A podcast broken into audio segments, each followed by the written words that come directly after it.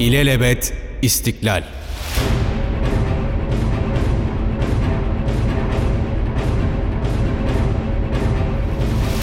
Milletlerin hayatında geleceklerine yön veren önemli olaylar, kilometre taşı niteliğinde abidevi şahsiyetler vardır. Genç nesillerin iyi yetişmeleri, geleceğe güvenle bakabilmeleri, millet hayatında yeni değerlerin ortaya çıkabilmesi ve milli şuuru ayakta tutabilmek için bunları hatırlamak gerekir.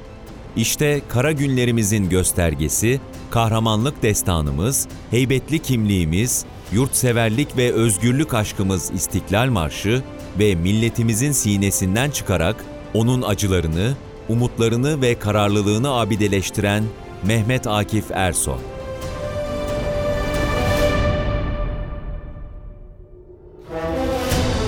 Her yıl 12 Mart tarihini İstiklal Marşı'nın kabulü ve Mehmet Akif Ersoy'u anma günü olarak kutluyoruz.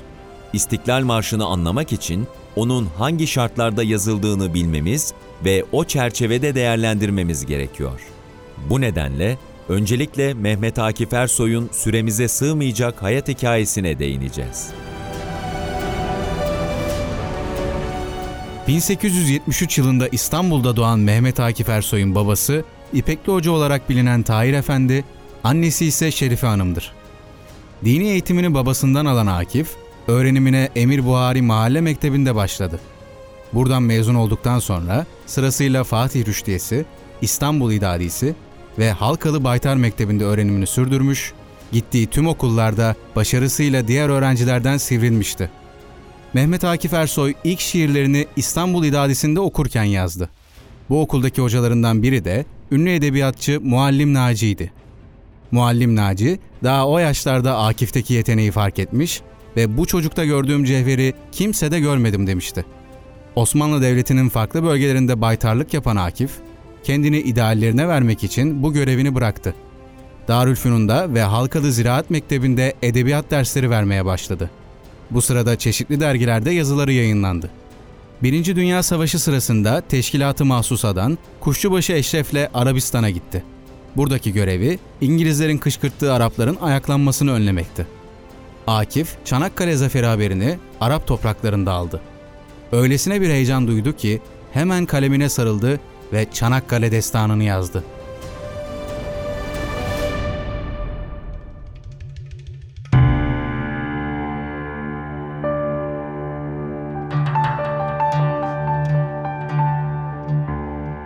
İstiklal Savaşı'nın elemli ve buhranlı günleri. İzmir gitmiş, Bursa düşmüş, Afyon kaybedilmiş. Düşman orduları yurdun her yanına sokulmuş. Türk milleti tarihinin en karanlık günlerini yaşıyordu. Mehmet Akif Ersoy, Kuvayi Milliye'nin Ege'deki merkezlerinden Balıkesir'e gitti. Burada halktan aradaki ayrılıkları kaldırmalarını, düşmanlara karşı birleşmelerini isteyip herkesi yurt savunmasına çağırdı. Meclisin açıldığı günlerde de artık burada duracak zaman değildir diyerek Ankara'ya gitti. Anadolu iç isyanlarla karşı karşıyaydı. Kurtuluş Savaşı sürerken Akif, Kastamonu'daki konuşmalarında milli ve manevi değerlerin tehlikede olduğunu belirterek Müslümanları birliğe, düşmana karşı savaşmaya çağırdı. Bu konuşmalar, kitaplar, broşürler şeklinde yeniden basılarak cephelere ve köylere dağıtıldı. Yurdumuzun düşman işgaline uğradığı felaket günlerinde saldırgan düşmana karşı Anadolu'da tutuşan heyecanı koruyacak, inancı ve vatan sevgisini canlı tutacak bir marş hazırlanması fikri dönemin Genelkurmay Başkanı İsmet İnönü'den geldi. Adı İstiklal Marşı olacaktı. İsmet İnönü, böyle bir marşın Fransız ordusunda mevcut olduğunu ve bizim ordumuz için de faydalı olacağını Milli Eğitim Bakanlığı'na iletti. Milli Eğitim Bakanlığı da bu düşünceyi benimseyip bir yarışma düzenledi. Beğenilen güfte için 500 lira ödül verilecekti. Yarışma için 734 şiir gönderildi. Bir kurul tarafından bunlar titizlikle incelenip 6 tanesi ayrıldı. Ama hiçbiri beğenilmedi. Marş olacak değerde bulunmadı. O zaman Burdur milletvekili olan Mehmet Akif Ersoy'un para ödülünden rahatsızlık duyduğu için yarışmaya katılmadığı öğrenildi. Dönemin Milli Eğitim Bakanı Hamdullah Supi Tanrıöver, şairin meclisteki sıra arkadaşı Balıkesir Milletvekili Hasan Basri Çantay'ın yardımını istedi. İşte böylece yazılmaya başlanan ve 48 saatte bitirilen İstiklal Marşı imzasız olarak Milli Eğitim Bakanlığı'nın seçici kuruluna sunuldu. Milli Eğitim Bakanı Hamdullah Subhi Tanrıöver, daha önce seçilen 6 şiirle birlikte yeni şiiri ordu komutanlarına gönderdi. Onlardan şiirlerin askerlere okunmasını, beğenilenleri sıralamalarını istedi. Komutanlar kısa sürede sonucu bildirdiler. Hepsi de Mehmet Akif'in şiirini birinci sıraya almıştı. Bundan sonraki iş, İstiklal Marşı'nı Türkiye Büyük Millet Meclisi'ne sunmaktı. Şiirle ilgili konuşmalar ve oylama, meclisin 12 Mart 1921 günü öğleden sonraki oturumunda yapıldı. Bazı milletvekilleri bir komisyon kurularak şiirin yeniden incelenmesini, bazıları da hemen görülüp karara bağlanmasını istediler. Uzunca tartışmalardan sonra şiirin kabulü için verilen altı önerge benimsendi ve İstiklal Marşı meclis tarafından 12 Mart 1921'de çoğunlukla kabul edildi. Kabulün ardından şiirin marş olabilmesi için bestelenmesi gerekiyordu elbette. Şiirin bestelenmesi için açılan yarışmaya da 24 besteci katıldı. 24 besteci Mehmet Akif Ersoy'un şiirini farklı farklı besteledi. Söz jürideydi. Ancak savaşın her geçen gün kızışması üzerine yarışma sonuçlandırılamadı ve bir karmaşa doğdu. Örneğin 24 besteciden biri olan Ahmet Yekta Bey, bestesini Trakya bölgesine söyletmeye başladı. Bir diğer yarışmacı İsmail Zühtü Bey ise bestesini Ege bölgesine yaydı. İstanbul çevresi ise Ali Rıfat Çağatay'ın bestesine göre söylüyordu Milli Marşı. Bu karışıklık 3 yıl sürdü. 1924'te Ankara'da toplanan seçici kurul Ali Rıfat Çağatay'ın bestesini kabul etti.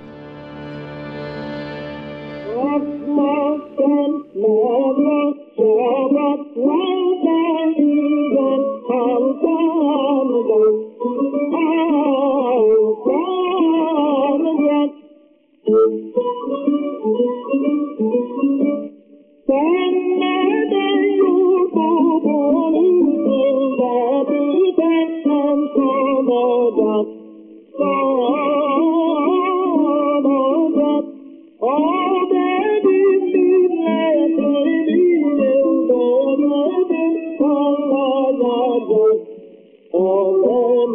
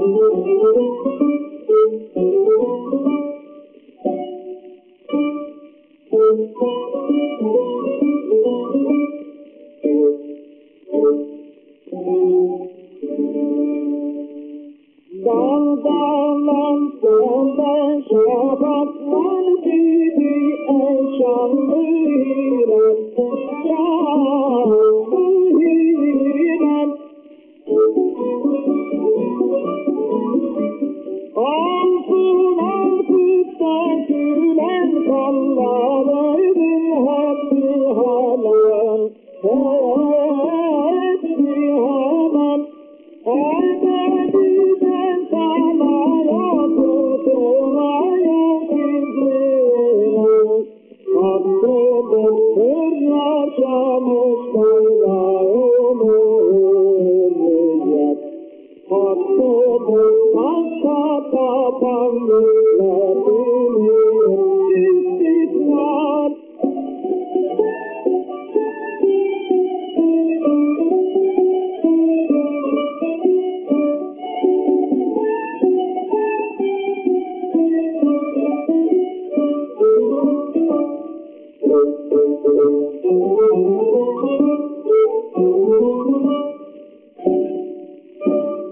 Ali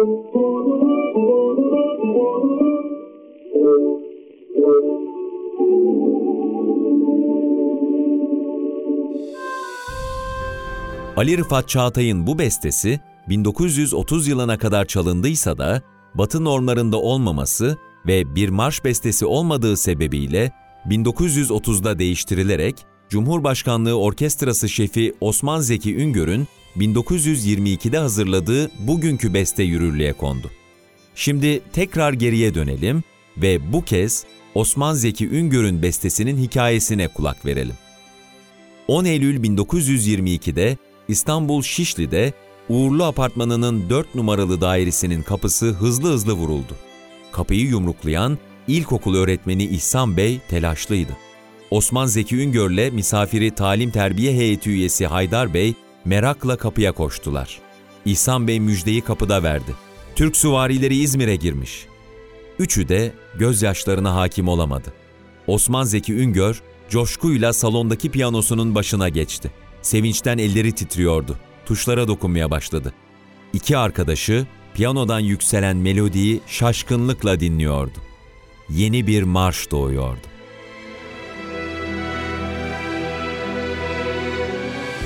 Osman Zeki Üngör, Şişli'deki evinde iki gün daha çalıştı. Bestesini bitirdi. Hemen arkadaşlarına koştu. Hepsi çok beğendi. Mesleki onayı almak için bestesini Viyana Konservatuvarı'na gönderdi.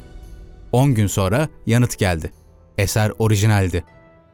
Osman Zeki Üngör notalarını çantasına koyup Ankara'nın yolunu tuttu ve o gece yarısı Ankara Palas'ta Mustafa Kemal Atatürk'ün huzurunda çaldı. Mustafa Kemal Atatürk marşı çok beğendi.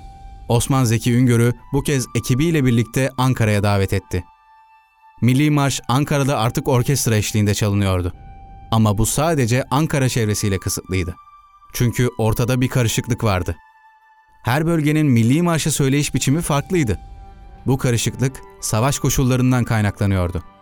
1930 yılında Milli Marş'ın bestesi değiştirildi. Alaturka üslubun yerini Batı müziği aldı. Osman Zeki Üngör'ün yıllar önce Şişli'deki evinde bestelediği marş kabul edildi.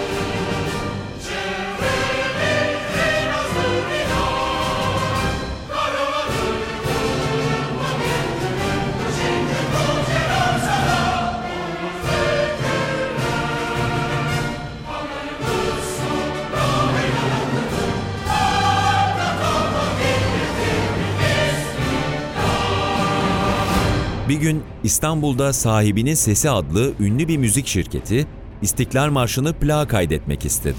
İngiltere'den getirilen ses teknisyenlerinin kontrolünde besteci Üngör, orkestra eşliğinde Milli Marşı stüdyoda icra etti.